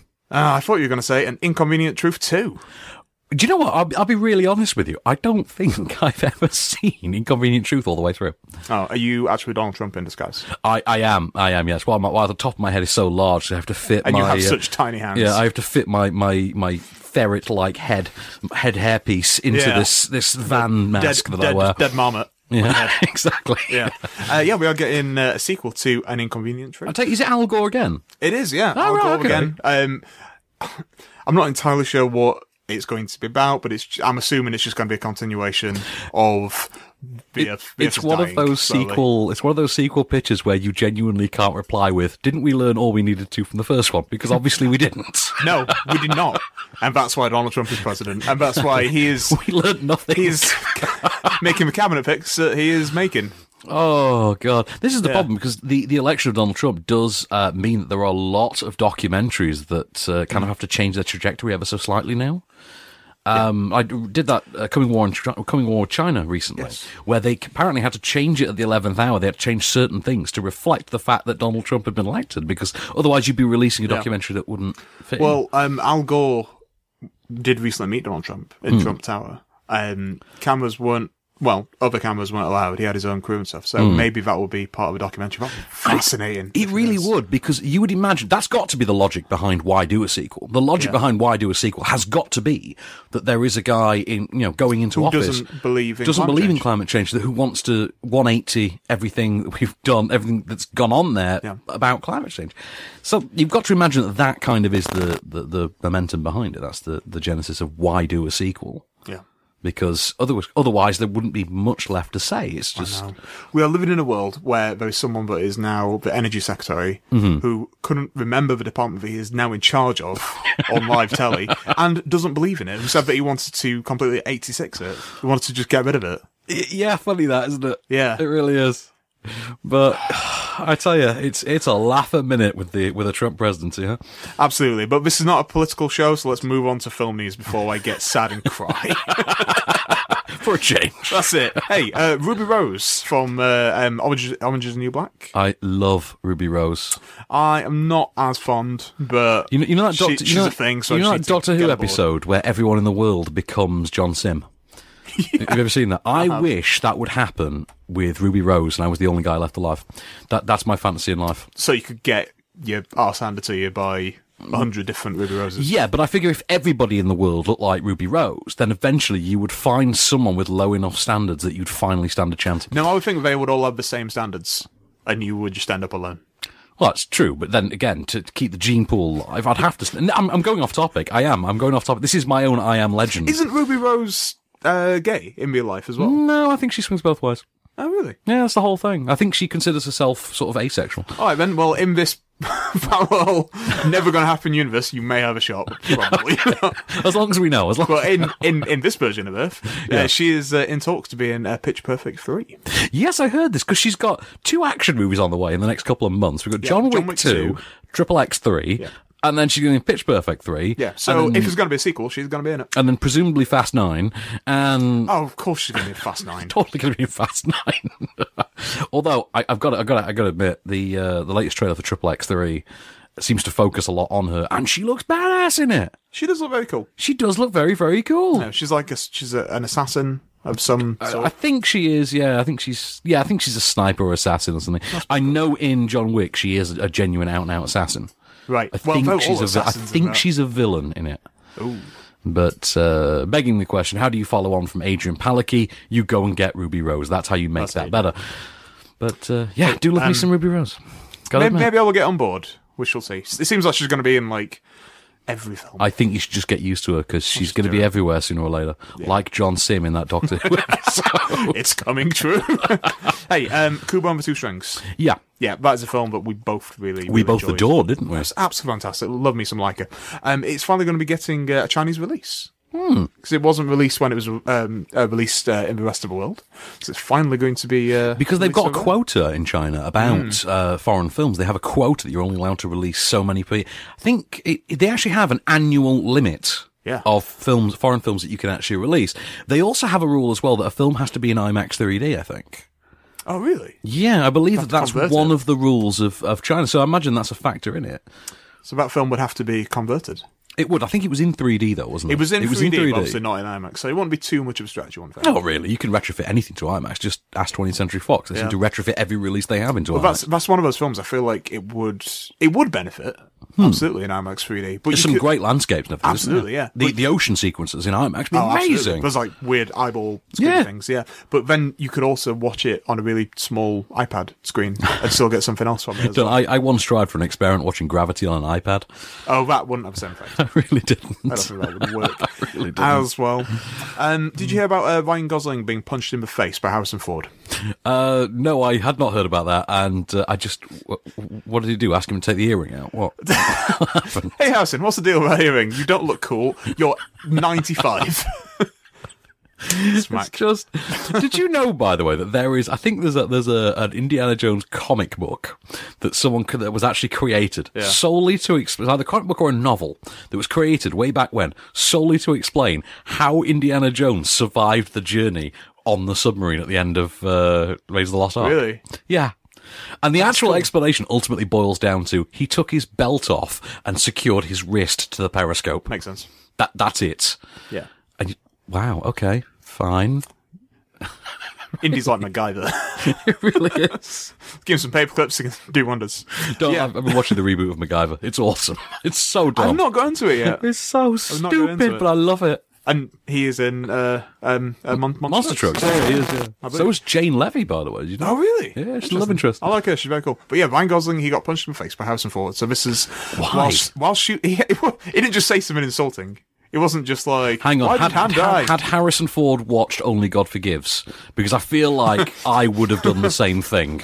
God may forgive you, but I don't. Did that while pointing at him.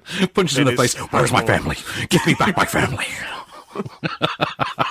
They were shooting a scene for They uh, better be alive, you son of a bitch. enough terrible Harrison Ford impressions. um, they were shooting a scene for uh, uh, upcoming uh, sequel to Blade Runner. Oh, Blade Runner 2049. 2000, yeah. Yep. And uh, yeah, apparently things went slightly awry, and he accidentally punched him in the face. As you do. Think We've all things been there. happen. We've all Things been happen. there. We, we've all been punched by Harrison Ford. Yeah, it's just one of those things you Yeah. yeah. when you get punched in the face. so- and if so- you're if you're a guy that installs you know set dressing doors, then uh, yeah, doubly so. You get punched with a lawsuit. I'll say you get punched. Punch with a lawsuit. So, do you want to give me the final film review? So, final film review, which is uh, Crash and Burn, which is a documentary about, and this is the quote on the poster, that the uh, greatest racing legend, the greatest uh, racing champion you never, you didn't know, uh, Tommy Byrne, and this is this really intriguing look at. uh, I mean, I didn't know this story. So, you remember Senna? I do. It was about five, Yeah. five, six years ago now, Senna? Something like that. And it, it sort of brought Asif Kapadia out into the world, really, as there's this great He documentary. uh, went to my uni.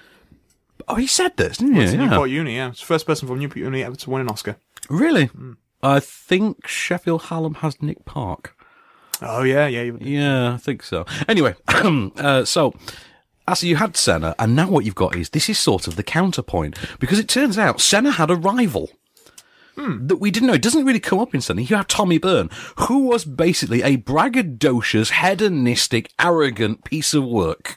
He also happened to be an absolute god behind the wheel. And the problem was he was poor. He came from nothing. He never had any money. Any money he did get, he spent on drink and women by his own admittance. And he, he his own admittance, sorry, admission, admission. I'll, I'll get words eventually. Um, and, uh, I've basically, got words, I've got the best words. I know words. I know the best words. I'm like a really smart person. Yeah, that's why I don't need intelligence. Sorry, continue. yeah. Um, so that's the thing. He actually he, he does a lot of stop laughing at Donald Trump. I just keep doing that. With why do you shrink your hands when you do it as well? Because he's got tiny I hands. know.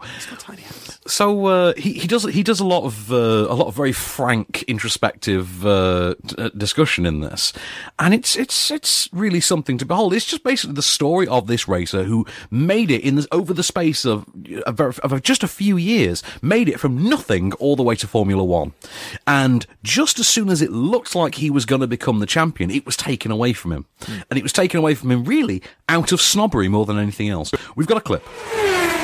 He became the forgotten talent because he arrived so quick and he disappeared so quick. Brilliant, Tommy Byrne. Tommy Byrne. Tommy Byrne.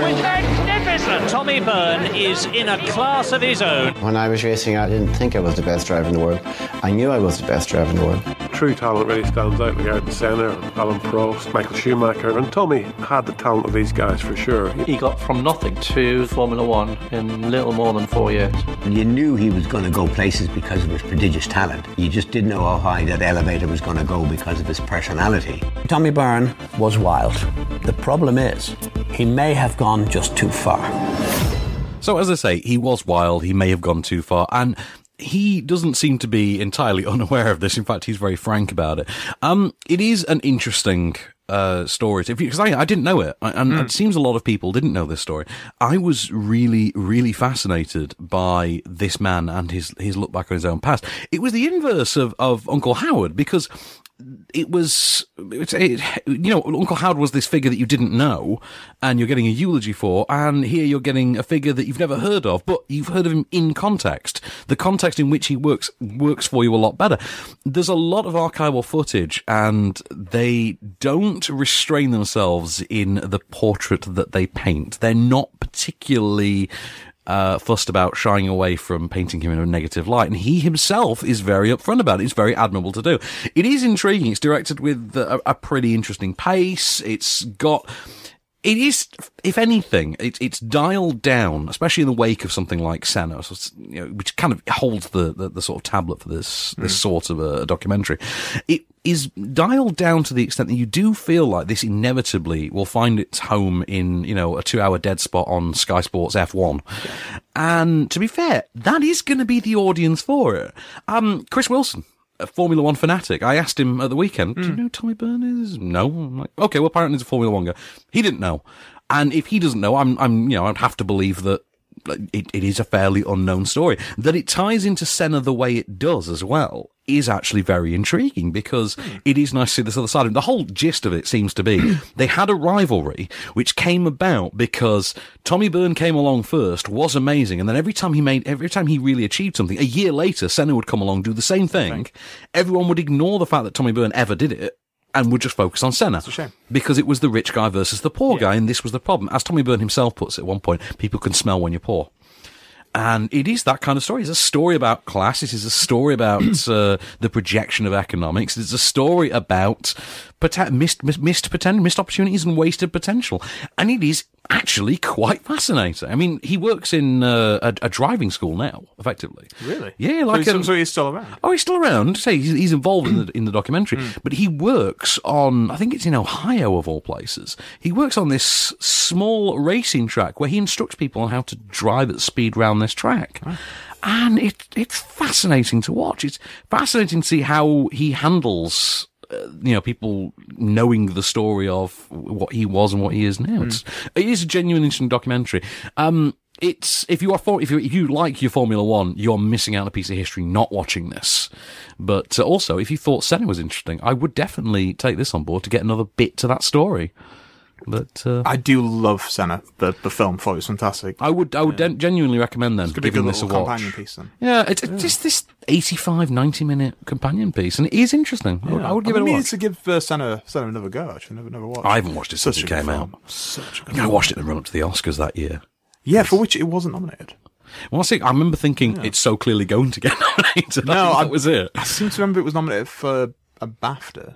Oh, that's usually the way, isn't it? That's usually it. In the same way that you know Daniel Blake will clean clean up the Baftas and will get completely ignored at the We'll Oscars. get completely shut out. yes. um, did you say we had another awards that just been announced? We did. We literally just had the SAG nomination. So the SAG is uh, Screen, Screen Actors, Actors Guild. Guild, yeah. Yep. Um, again, it's a lot of uh, same old faces that we just had from the Golden Globes. There's going to be a lot of overlap in these awards. There is, yeah. And then it's only when the Oscars comes out and there's like one black actor. It's not like you're going to get to the Independent Spirit Awards and be like, and the winner is London has fallen.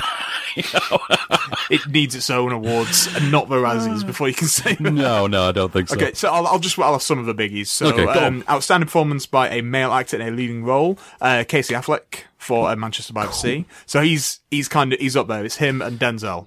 I It's think looking those like- are the two. I think for certain this year. I mean, I'm waiting for Joel Those- Edgerton those- to those start are your getting two mentioned. locks.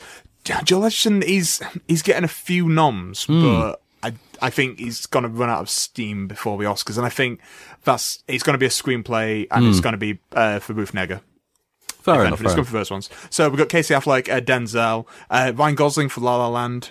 Yeah, I've heard his name banded around as well. Yeah, um, I don't, I don't think Ryan Gosling's going to win, but I think he's he's like the next best thing to a lock. I think um, Andrew Garfield. Yes, So this is for he's- Hacksaw Ridge, they've not for Silence. Oh, I say they've been quite quiet on Andrew Garfield because he's got tho- both of those films out. He's got Silence, he's got uh, Hacksaw yeah. Ridge. And weirdly, Hacksaw Ridge is the one that is paying off for him, not Silence. Yeah, which is very strange. Which is because mad. Both are getting good reviews though. Both I mean, getting I've good seen I've reviews. seen neither yet. Yeah. So Well, Hacksaw Ridge barely made a dent at the box office. That's that's the thing. That's the Hmm. thing that people think are sinking it, and also, of course, Mel Gibson's reputa- uh, reputation. uh, well, I mean, he's still a great Well, director. I mean, No, he is. You regardless, cannot take that away from him, and Hmm. I think that's what is being rewarded here. But uh, yeah, uh, Andrew Garfield, and then uh, rounded it out, Vigo Mortensen. but- Ooh, for Captain Fantastic. Captain Fanta- which I still haven't seen. I've been meaning to That's see it been for a long time. almost completely ignored this year, actually.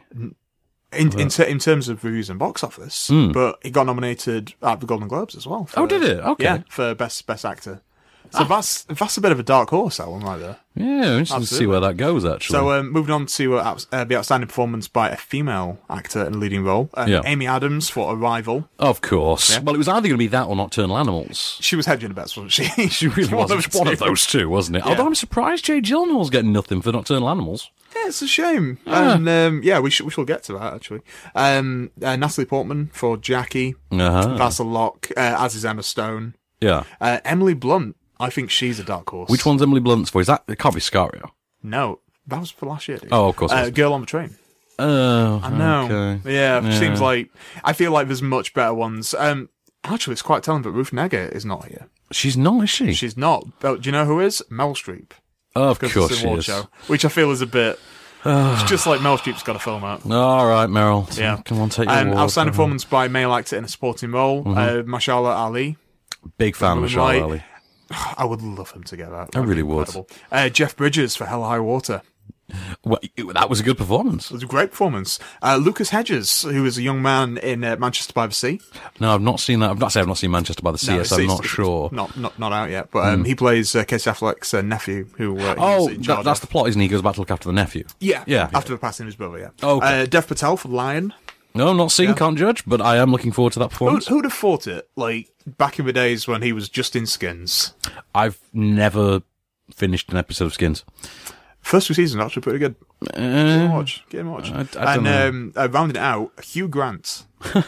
Who'd have thought were Hugh Grant been on it for anything? Hugh Grant for Florence Foster Jenkins, Yeah. presumably. Who? I, yeah, I do think he's quite good. At I, that. I will give it to him. I do think he's fantastic in Florence Foster Jenkins. he's really good. He is really good in that. Yeah, he's been good in the last few films I've seen him in. He was good in that. He was good in uh, uh, The Man from Uncle. Yeah, I do think Yeah. Hugh Grant. Hugh Grant's better than we give him credit for. Absolutely, I yeah. think, Uh, outstanding performance by a female actor in a supporting role. Uh, Viola Davis. She's got course. it all but tied up at this point. Mhm. Uh, Naomi Harris from Moonlight. Ah, Yeah. I've not heard her mentioned for anything else yet. Um, I have. Ah, okay, good. I have, yeah. Just there's, there's been a lot of talk about Moonlight. Uh, Nicole Kidman for Lion. fair. Um, Octavia Spencer, Hidden Figures. Ah, I see. Yeah. That's been quite quiet so far. Hidden There's Figures. been a bit of a question mark about that one. It's um, it's getting it for, for song. It's getting nomination for song. Who's But- doing the song on Hidden Figures? Is it John Legend? Uh, John Legend, I believe, is involved, but it's Pharrell. It's Pharrell. Oh, okay, right. Um, it's there was a bit of like a question mark about if it was going to be Octavia Spencer, Janelle Monet, or Hmm. Taraji P Henson. who Oh, I we're going liked, for. I liked Taraji. I like him. I like Janelle Monet more than anything. Really? Yeah. Uh, Janelle I liked Monet's her. fine. I think it's because I I know I, I- she was in uh, Person of Interest for years. Oh, right. and she was always terrific in that show. Well, I know uh, Janelle Monet more as a musician. Oh Yeah, she's she was a singer more. I more say than I an didn't actor. know she was acting now. So yeah, but she she came on the scene and she was essentially like the female James Brown. Ah, fair enough. She's amazing, and um, uh, we've also got uh, Michelle Williams rounding out that Manchester by the Sea. one. Yeah, so that's uh, It's a good lineup. that is a good lineup. It's a good lineup. It's been some good films. So, a couple more pieces of news for you, Spencer. Uh, Sebastian Stan, have you heard about this news uh, for Ooh. him and Margot Robbie? Yeah, yeah, yeah. This is the the Tonya Harding biopic. It is Has indeed. this got a title? Do you know? It is. It has indeed. Uh, the title is um, I Tonya. Ah, that was it. Yeah, I Tonya. I Tonya. So he's So- going to be playing her husband. That, that's what I was going to ask. He's he because there's a husband. I think the husband had a friend as well involved. Yeah, that's not been cast yet. That's not been cast. Yeah, um, well, it was a friend. Uh, it was actually uh, uh, two bodyguards Ah, who were implicit. So basically, if you don't know what the story is, Tony Harding, two bodyguards, and the, the husband, gunpowder Mhm. by by Stan, uh, they were implicit in an attack of a fellow ice skater. I've forgotten her name. Oh. but they, they basically I've arranged an forgotten attack as well. Yeah. Yeah. Tonya Harding and they didn't they try and break her leg. Yeah. was that it? They tried to break her leg so that Tonya Harding could win the, the medal. That's it. Yeah, and then it Oh, all got found what out, was it? and it was a whole thing. It's just a mental story. It's one of those stories you're like only in America. Yeah, it's one of those stories. It's like I can't wait to see the film of this. Yeah, I can't This wait is to- going to be great. I, I remember when it when it when the news broke that uh, Margot Robbie was going to play Tonya Harding, and my response was, I can totally see her doing that. Oh, absolutely. Because in the same way when she was uh, cast for Suicide Squad, I mean, also, you she, could see she's it in got her. the crazy eyes. She got them. Crazy she got eyes. them crazy eyes. Yeah. like that. That is that is a terrifying. that is a Like she's terrifying. She's right there. stunning. She's beautiful. She's fantastic. Yeah. and then she's got a certain certain edge to her. A certain very terrifying Yeah. edge. Uh, have you heard uh, how much uh, uh, Rogue One is eyeing for its opening weekend in the US? Yeah, I heard this. This was mental. So it is eyeing uh, 150 million opening of the US box office, Wow. which isn't quite Force Awakens because Force Awakens was something like two two five, I think. It was it was mad. It was the Didn't- biggest opening. it, I- it was. Didn't Avengers earn two hundred?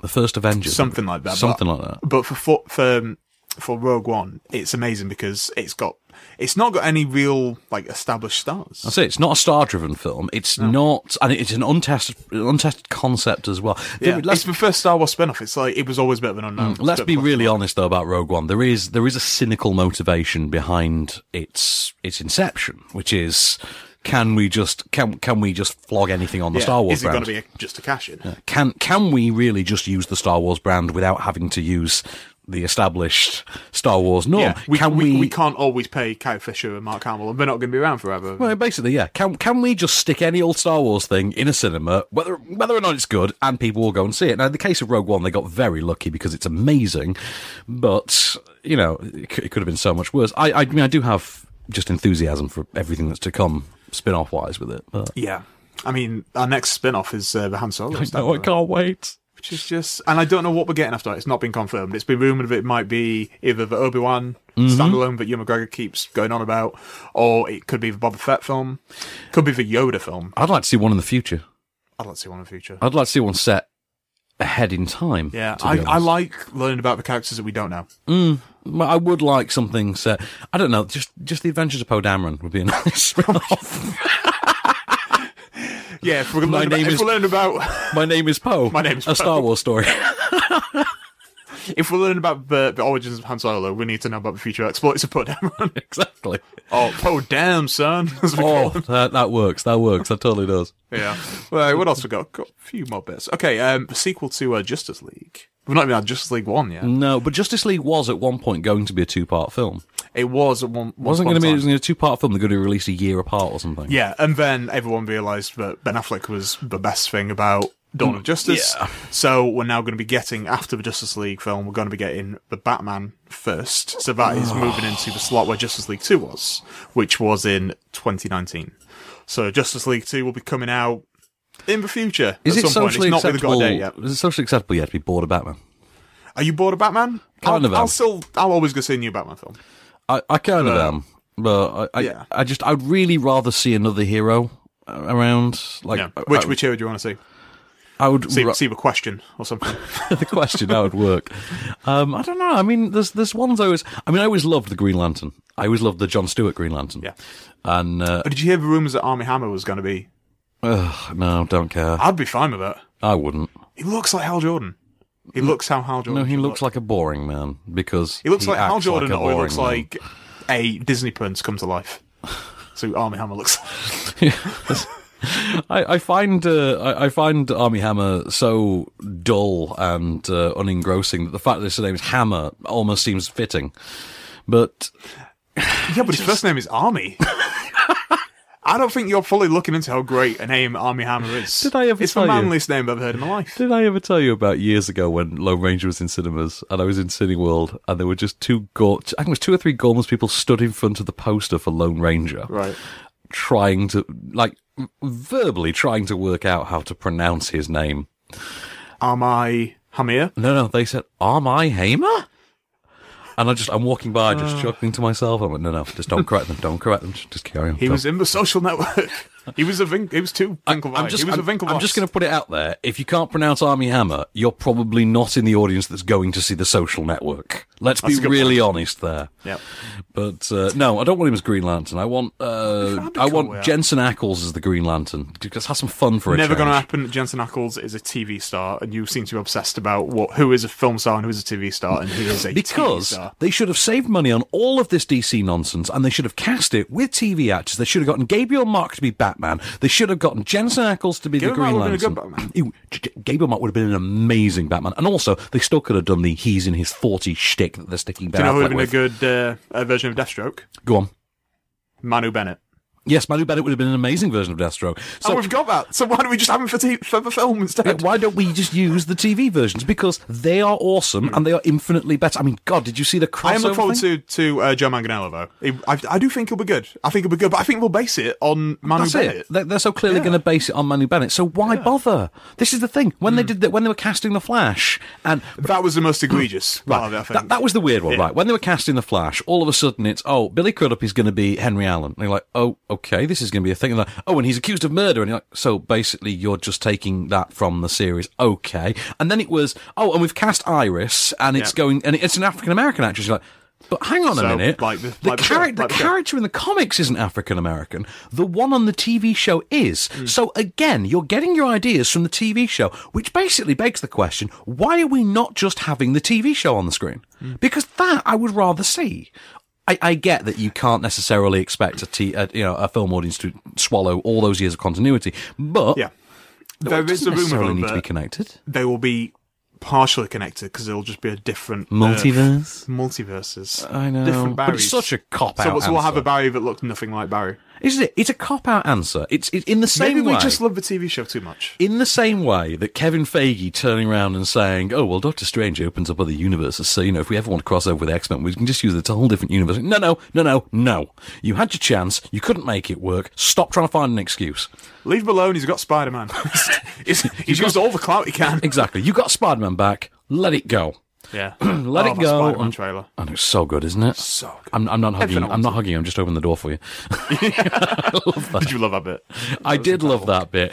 Um, also, I, I need to buy some new sunglasses. It seems. Okay, But, let's uh, have one final piece of film news 'cause I think this could be open for debate a little bit. okay, go on. So, um, iTunes, Yeah, you know 'em, I know 'em, I, both I am love 'em. familiar with the existence of these tunes. Yes, Yeah, these here tunes. They're wanting to introduce a premium rental service. I heard about this. So this is, I think this is just an idea at this point. I think it's an amazing idea.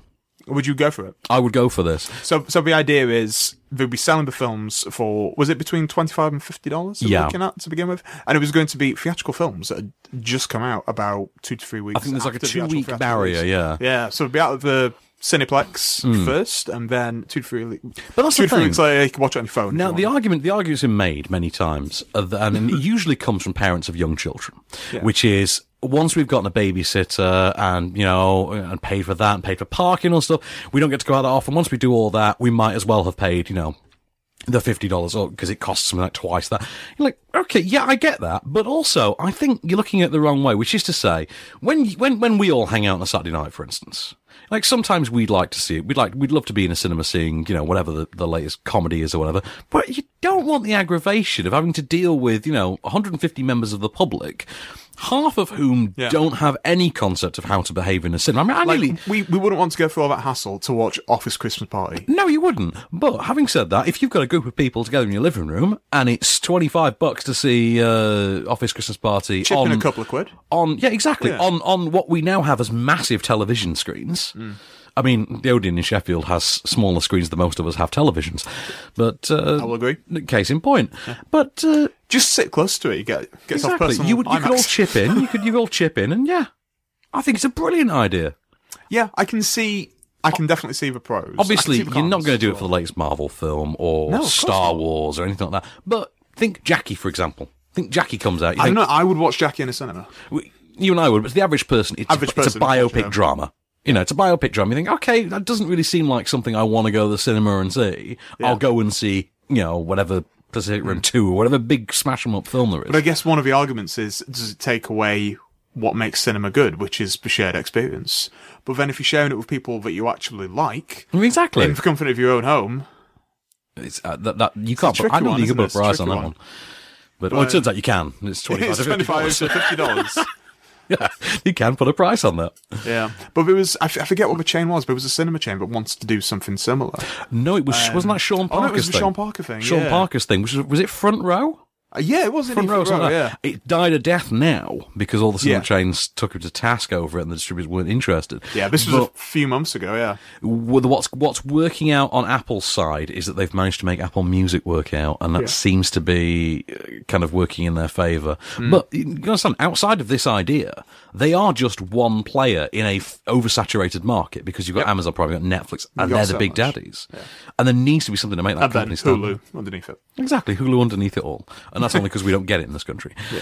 But Poor Hulu. I would really love to have Hulu. I'd like in this Hulu. country. actually. I would love to have Hulu here. See, but Horace and Peter's now on Hulu. Is it? Yeah. It just Oh. it just dropped on without any fanfare. It was How, just like, how much did we're he on have to Hulu. sell those rights for? I don't know. God, I feel for that guy. I I don't. No? like it can it can make that money back with the drop of a hat. it, wa- it wasn't even so much of a risk. The Louis like, C.K. hat dropping show. please put money there. That's like the Jeb Bush of stand-up comedy. Please give money. he is definitely not the Jeb Bush. Who would you say is the Jeb? I would say Michael McIntyre is the Jeb Bush of comedy. In fact, no, I would say the Jeb Bush is the Jeb Bush of comedy. Mm, No, he's at this the. point. Well, yeah, no, I think Michael McIntyre is the Mitch McConnell of of uh, of comedy, but uh, Oh, he's he looks like Admiral Akbar. He's got like Mitch McConnell does look like Admiral Akbar, doesn't does he? a little bit, doesn't Yeah. he? You Google Mitch McConnell, you tell me he doesn't like Oh God! Admiral Akbar. Just thinking of that face. You know what he always reminds me of when I see him, actually? What's that? Uh, that scene in the first X Men movie when Bruce Davis Oh is my God, mutating yeah. into a waterman. Yeah, and Yeah. he's trying to go through the bars. Yeah, yeah, yeah. That's that's who Mitch McConnell reminds me of. Yeah. Every time I see him, because I his think eyes of that. are like protruding a little bit. Yeah. Who's who's a bad guy in, um, In- what's the what's the Schwarzenegger Paul Verhoeven film? Total Recall? Yeah. Yeah. When they're like outside on Mars, yeah, and he's got like the eyes protruding. Yeah, I'll like go this. with that, yeah. a little bit like that as well. So now we've been mean about Mitch McConnell for no reason. I think we should end I think we should end on which note. Here it is. your moment of game. You're the last person Horvath saw with the Grimhold. That puts you on his list. So unless you want him to turn you into a pig who just loves physics, then you better help me find that doll before he does.